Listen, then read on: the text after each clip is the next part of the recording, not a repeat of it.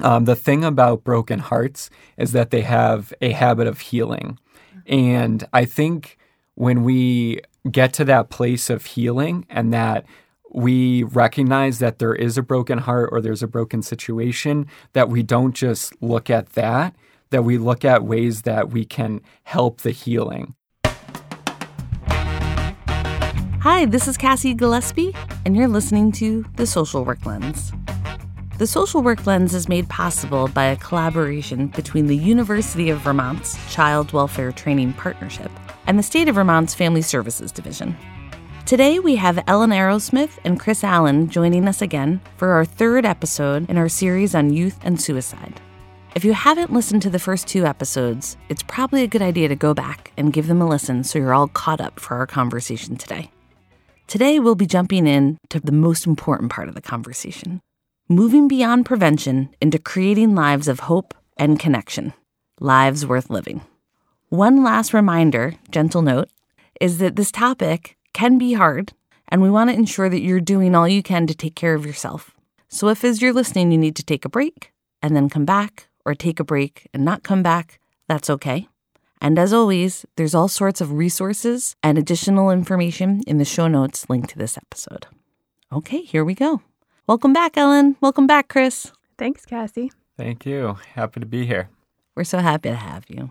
So I know we wanted to talk about that we want to talk a little bit more globally than just restraining people from harming or killing themselves. We want people to want to live. So what are your thoughts about how we foster lives worth living? Yeah, I think so many of us who work in this field really can't think beyond that crisis moment, right? Like there's so much intensity of feeling and energy around that one crisis moment of like, I just need to keep this person safe tonight or tomorrow, or like, you know, you desperately don't want anything bad to happen on your watch. And then I think that we then kind of forget about the bigger picture of like, we don't just want people not to kill themselves tonight or tomorrow, but we want them, you know, just like you said, to want to live, to have a meaningful life that is, you know, feels worthwhile to continue to live. And that's a bigger conversation. So there's the, like, how do we immediately keep you safe, which we've kind of tried to cover. And then, like, how do we move beyond that, that we're kind of diving into today? Yeah, and I think a critical part of this conversation, too, is moving beyond being fear-based as well.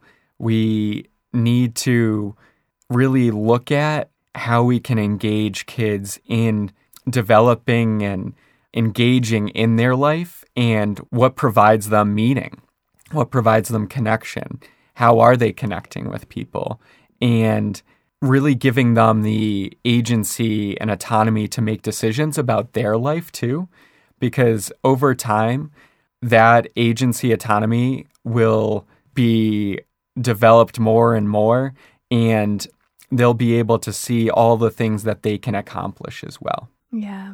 Yep.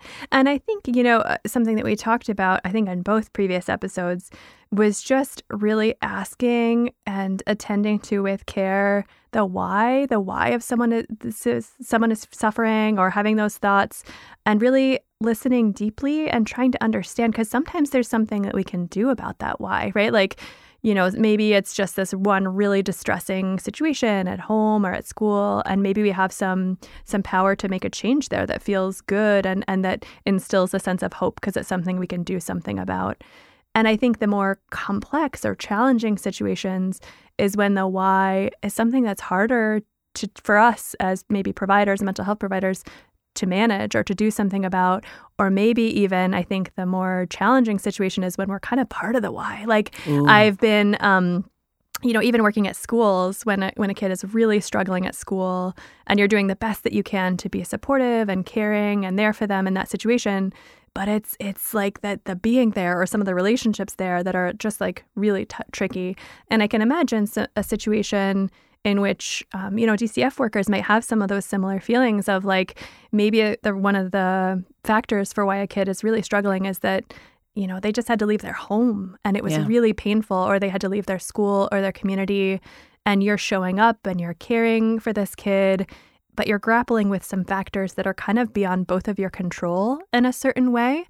And that can feel like morally really challenging. And we have to look for those ways, as Chris mentioned, to still carve out spaces for voice and choice and agency, even within those restrictive contexts that we're operating in. Because there always is something, you know, that you can kind of find and work with. But within more rigid structures, it is more difficult, I think, because if a kid says, well, my why is I miss my parents and I want to go home, but you don't have the power to send that kid home, that's a hard starting point for a conversation, but one you still need to have and to find out how, really to dive into that and find where there is space for validation of the feelings, even if you can't do something about it, and finding that space for what can we do and what do we have power and control over in this situation.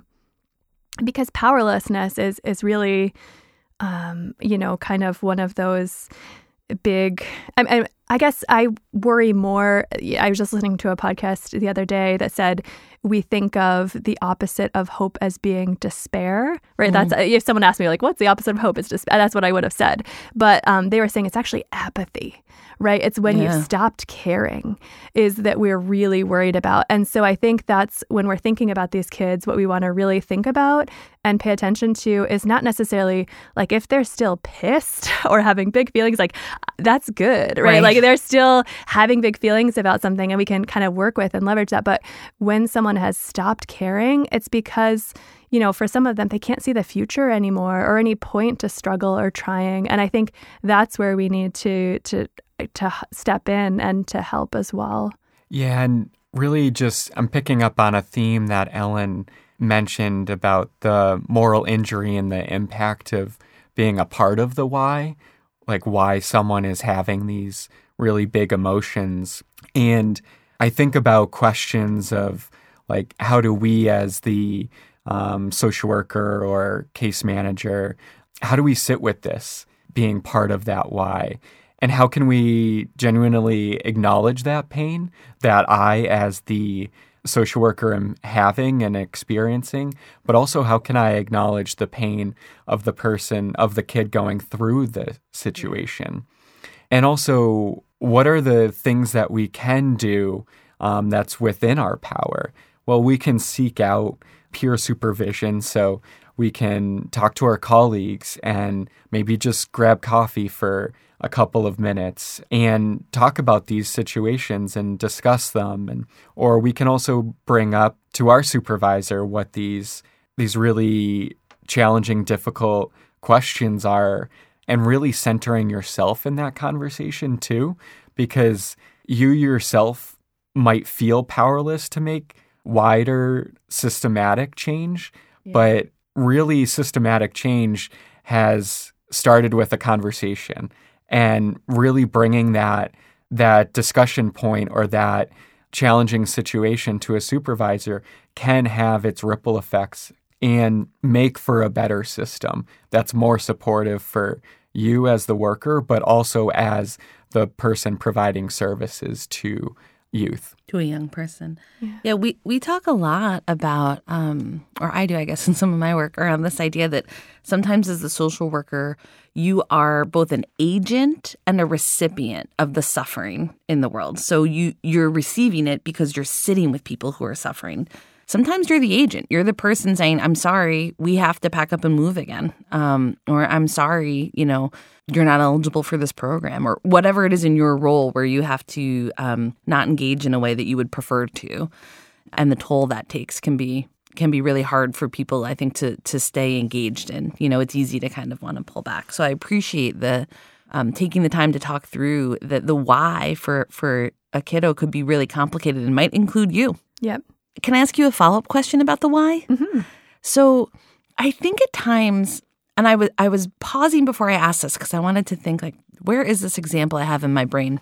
I can't think of a concrete one, more of kind of an implicit norm that you see that sometimes youth don't really know their why or that whatever – you can't see me, listeners, but I'm air quoting the why – or that sometimes what they say might not really be the why, right? Yeah. So like – I'm upset because I failed the test, but the adult is like, it has to be bigger than the test. Yeah. What are your thoughts about sort of like, I guess this would fall under the umbrella of believing the why or accepting the why that's offered to you.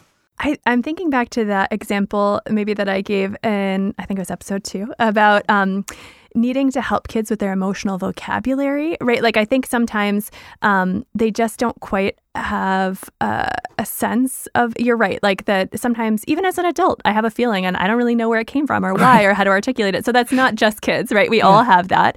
And I think for kids, it can be like modeling or reflecting back to them or wondering like that. I wonder if you might be really upset about this, like some of those I wonder kind of statements. But I always, I try to take a both and perspective. Yeah. I always believe what the kid says to me. I always believe that. I'm never going to argue with them about that. I was like, yeah, that's, you know, that's really hard that you failed a test. And I wonder too if, you know, another thing too. And sometimes it just takes a while and some modeling and some teaching about how to recognize feelings in yourself and the vocabulary to talk about them.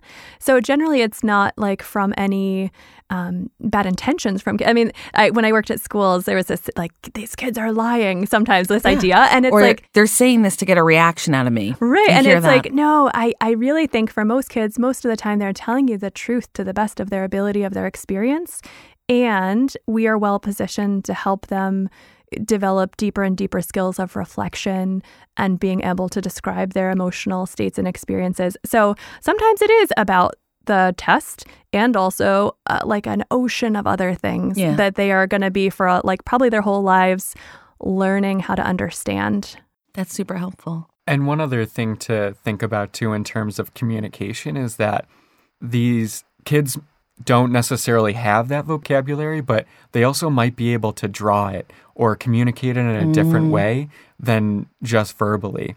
Because they've seen pictures their whole life and they might not necessarily know the words to describe what that picture is, but they know how to draw it. And I think that's just another tool that can be used to elicit more information and ask for more detail. And maybe how they're drawing it too might tell you more about what's going on for them. Are they drawing it really slowly? Are they drawing it really furiously? Are they clenching a colored pencil really, like, are they gripping it really hard and you can see their white knuckles? Like all these sensory things are telling us more information about the situation.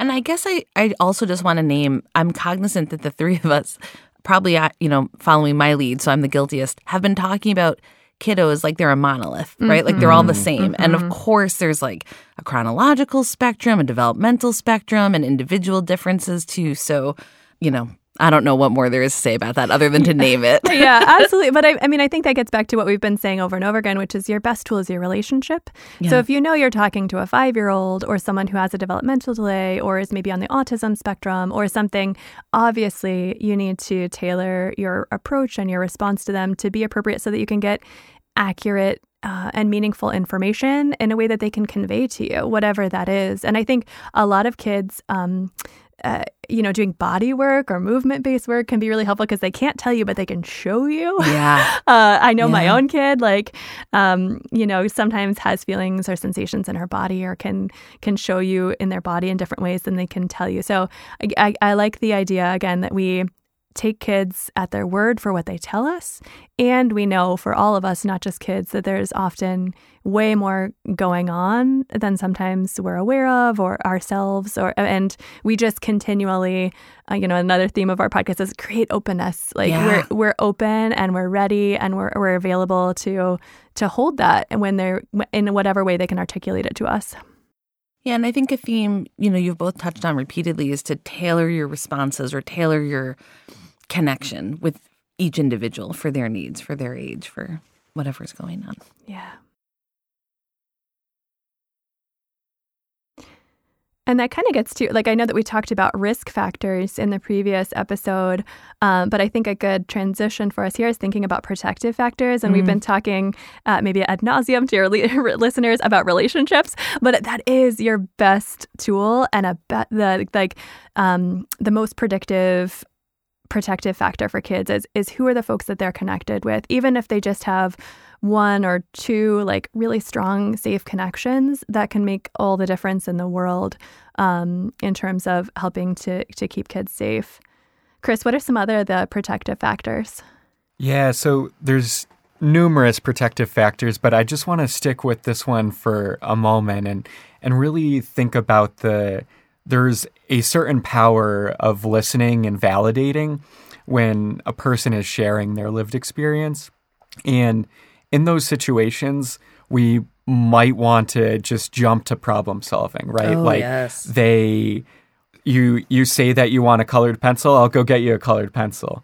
Well, there might be something more there. And so really sitting with them and really validating what they're going through and maybe not jumping to problem solving immediately. There's a time and place and that might come later, but really kind of teasing out what is it that's coming up for them and acknowledging that their lived experience is valid, it's true, it's authentic to them. And giving voice to that is really, really powerful. Mm-hmm. So modeling that is a great way to model communication skills and good relationships and positive relationships, which is another protective factor, loving and secure relationships. So this might be multiple people. It could be just one person that they feel connected to and really know how to reach that person, what that person can offer, and feel the safety and security of that relationship, knowing that they can count on that person no matter what is going on, that person can handle whatever is coming up for them. Another protective factor would be a sense of belonging, and that can look many different ways. It could be a club that they participate in, like chess club or a drawing club, or I know fiber arts is really big, and knitting and crocheting. So that might be another way that they find that sense of belonging, and really just encouraging them to explore that as well can be really helpful. Some others would be safety. So ensuring that person lives in a safe environment, and how that can look differently for children in DCF custody or coming out of a residential treatment facility or a hospital, or maybe they might be living in a family shelter where people are experiencing homelessness. Like there's so many different stories that our children have in school, and so really talking to them about safety and cultivating that. Ellen, would you want to talk a little bit more about the other protective factors? Sure. Yeah, I think a feeling of success or achievement, I think all of us can relate to that, of like just like feeling good at something. Like yes. If you're a kid, of like, here's my thing, here's my one thing I'm good at. Like, I think that can be really important, having a sense of purpose or goals or future orientation. When I was screening kids, when I worked with kids, I was always listening for, are they going to dance class next week? Do they have a sleepover? Are they seeing grandma? Like if they're telling me these things in their brain, they have a future orientation. They have plans that they plan to be at. And that's really important and powerful, both in terms of listening for risk and for thinking of things that are going to be protective. If they really want to make it to that dance recital or sleepover or family vacation or something, that's something that you can work with to create some meaning and hope and planning and future orientation that's really meaningful. We've said this a million times in a million ways, but relationships and connections are so powerful, both as a protective factor, but also just in terms of creating hope and meaningful relationships. I think all of us have probably been in situations where we felt kind of lonely or isolated, and that's really hard. But if we have a sense of friendships or belonging in a community, that can really change, I think, the overall trajectory and feeling of our experience. And, you know, for youth, we have to give our obligatory, like, these should be in real life and not on social media message, right? Adults too now. Yeah, I mean, like, social media and online relationships have their time and place. Like, I won't give a blanket, like, everything is terrible, although there is some very problematic and concerning research for our adolescents. But I think... And especially for our DCF workers, when we're thinking about making a plan for these kids, we really need to do everything possible to protect and to prioritize these relationships that they have, that they're telling you about. If they cannot bear to leave a best friend or a grandma or a neighbor, maybe we don't have a choice about where they're going to be placed, but we will do everything we can to make sure they can call that person or see that person, or that we treat those as really, really important to their sense of connection. That's going to be a lifeline for them.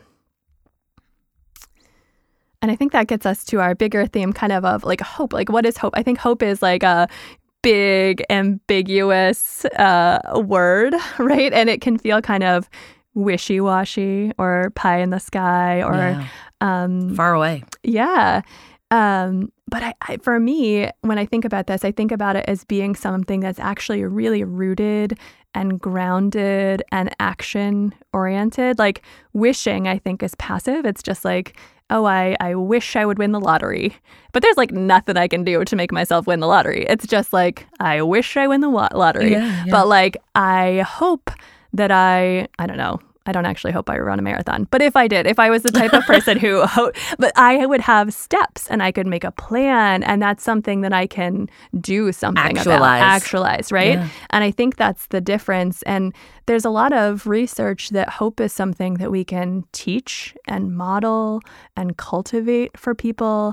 And I think that really is the answer to how we make lives worth living is all of us need hope, right? What does it even mean to live a life devoid of hope, right? Chris, what would you say about hope just in general, big strokes? Yeah, so I'm glad that you brought up the example of marathon running, because if you all of a sudden wanted to run a marathon, you wouldn't likely start with a marathon if you had never run before, right? So you would make concrete goals that help you achieve that outcome. And there's a plan along the way. There's a process that you're following to build up towards the achievement of running a marathon. Incremental success. Yeah. Exactly. Yeah. And each of those steps is important to that process. And that hope is really the process, and it's not the outcome. The outcome is just the cherry on top. Yeah. And it makes you feel good about yourself, like you accomplished this, and that you can continue building off of it.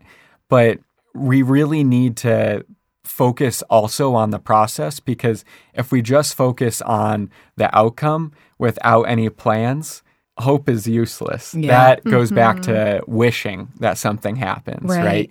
And so in that process, we need to define our goals. We need to find support. We need to look at plans and figure out, well, when's the time that if I'm trying to run a marathon, when do I want to run a half marathon? Or when do I want to run a 5K?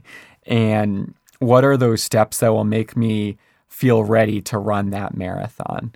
And visioning what that future looks like is also really important, because that provides you with that future orientation that we talked about earlier. That's a protective factor. Yeah. And ensuring that you're looking into the future, have something to look forward to, is really, really a critical piece of hope and cultivating hope. And I think most kids have kind of a built-in superpower. I think imagination is something that's so underrated, but anyone who knows me is probably annoyed that I talk about this all the time. I think imagination is going to be the only thing that saves us from all the existential things that we're contending with right now. But it's so powerful because it recognizes what is, and it sees what could be. Yeah. And that's so powerful. And kids are so good at imagination. Oh, yeah. And we're often really dismissive of that and with their goal setting and stuff. But it's so powerful. And it's really something I think to lean into. And as Chris mentioned, hope builds on hope. So you have this tiny little moment of success or connection or something that just felt good, and it opens up like a teeny crack of that doorway to thinking, well, maybe this next thing would be okay, or maybe I could take that tiny little risk, or like it allows you to just entertain that idea of the next step or something bigger. And I want to just be really clear. I think this can tend towards some like bootstrappy kind of mentality. That's really important to me to clarify that that's not what I'm saying at all. Like, I think that this sees the reality for what it is, including all of the pain and some of these structures that are really set up in ways that are unfair and oppressive and damaging and harmful. It sees that for what it is, and it still sees what could be. And sometimes we can't see that for ourselves. Like all of us have had probably situations where we're so down, beat down, we can't see it for ourselves, but we have someone who comes up next to us and says, you could do that. You should do that. I see that in you. And sometimes we need to be that for that other person. And so when we're talking about these kids in our lives, sometimes we need to like bring them along or show them that agency, like that's not inherent. Like they just don't feel or know that they could do that on their own. But we say, I see that in you. I believe in you. Let me walk alongside with you to help us get there and to be with them along the way. So I think it's really important to say that this is not a wishy-washy or bootstrappy, like just hope your way out of this really hard situation. But it is the recipe for having a life that feels better and that feels connected, as having a sense of what you're working towards or what you want or what you can envision for yourself, and having people alongside you who believe in and champion you for that you're not doing it by yourself. Yeah. One of my mentors early on in social work talked about the idea of hope as something you pass back and forth, and sometimes you lend it and sometimes you borrow it, but that, you know, it's not like a finite thing that lives inside you, but that we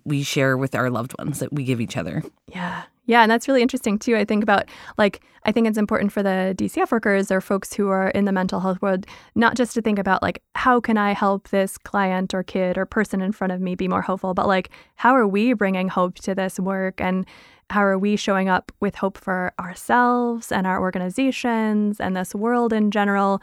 You know, because we, like we said in an earlier episode, kids especially are so smart and intuitive, and if they'll sniff you out a mile away if they can tell you don't have hope or if it's phony, right? So I think it's important that it's genuine in what you're bringing in your work with this population. Yeah, and one thing to keep in mind too is that as a social worker or a case manager, you're part of a larger system at hand, and the kids that you're working with or the people that you're working with or the families, they'll know when you don't have hope. And that hope that you might not have might be because you've worked in the system for many years and you're kind of cynical about the system and what it can offer, what it can't offer, and how it's broken and it will always be broken, kind of this doomsday thinking that it will never get better. And I firmly believe that there is always hope for a better situation, and that situation is personal to that kid or that family, but there's also a better situation for the system. The system can always improve. It's never going to be perfect, but in order to move the system forward, being a participant and generating hope within that system is just as critical to hope lending itself more and more to hope.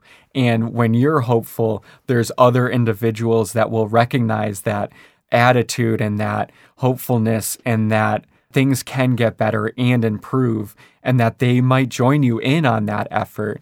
And then that hope is shared and spreads further. Wow, that's beautifully stated. Thank you. So, you know, it comes too fast, but we're about out of time here. So I'm gonna come to each of you and ask you for kind of a closing statement, not just for this episode, but for all three, you know, the way we've been talking about this issue over the last couple of weeks.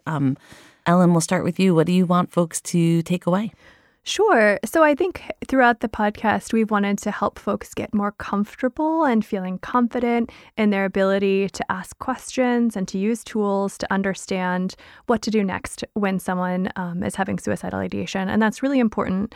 But I think beyond that, and what's really important and where we're ending today, is that it's not enough just to prevent people from harming themselves or killing themselves. We really, like us in this field, in this work, and larger, I think societally, we have a collective responsibility to think about how are we cultivating meaningful lives of connection and hope. And that needs to be a really important part of this work, is how we help to give kids choice and agency, connection, all of these pieces that we've just been talking about that can lend themselves to hope, that is really important beyond the acute moment of crisis, going forward to living healthy, connected lives. Yeah, and one takeaway that I'd like to share is that just recently I saw this on a postcard, and I think it's really important to remember when we're working in a system that may feel broken and that it's not working for anyone. And what I really like about this quote is that it centers the person in it, and it strips away anything that the system has done to them. But so I'll share it, and I might not have it exactly, but it says that the thing about broken hearts is that they have a habit of healing. And I think when we get to that place of healing and that we recognize that there is a broken heart or there's a broken situation, that we don't just look at that, that we look at ways that we can help the healing, because people can get better. They do get better. And that the situation that individual is in right now, whether that is really good or really bad or negative or positive, that situation is not going to last a lifetime, and that healing is possible. I think that's the best possible note to end on. Thank you both so much for coming today. Thank you. Thank you so much. Yeah. Yeah. And again, if you're looking for more resources or you want to find more on Ellen or Chris, you can check the webpage. We have all sorts of information for you there. Thank you so much. Till next time. The Social Work Lens is produced by the University of Vermont's Child Welfare Training Partnership and the State of Vermont. Our theme music is composed and performed by local band Brick Drop. And our sound production and engineering has been brought to you by Egan Media Productions. We'd also like to give a special thank you to our in-house administrative production assistant, Emma Baird. For The Social Work Lens, I'm Cassie Gillespie, and we'll see you next time.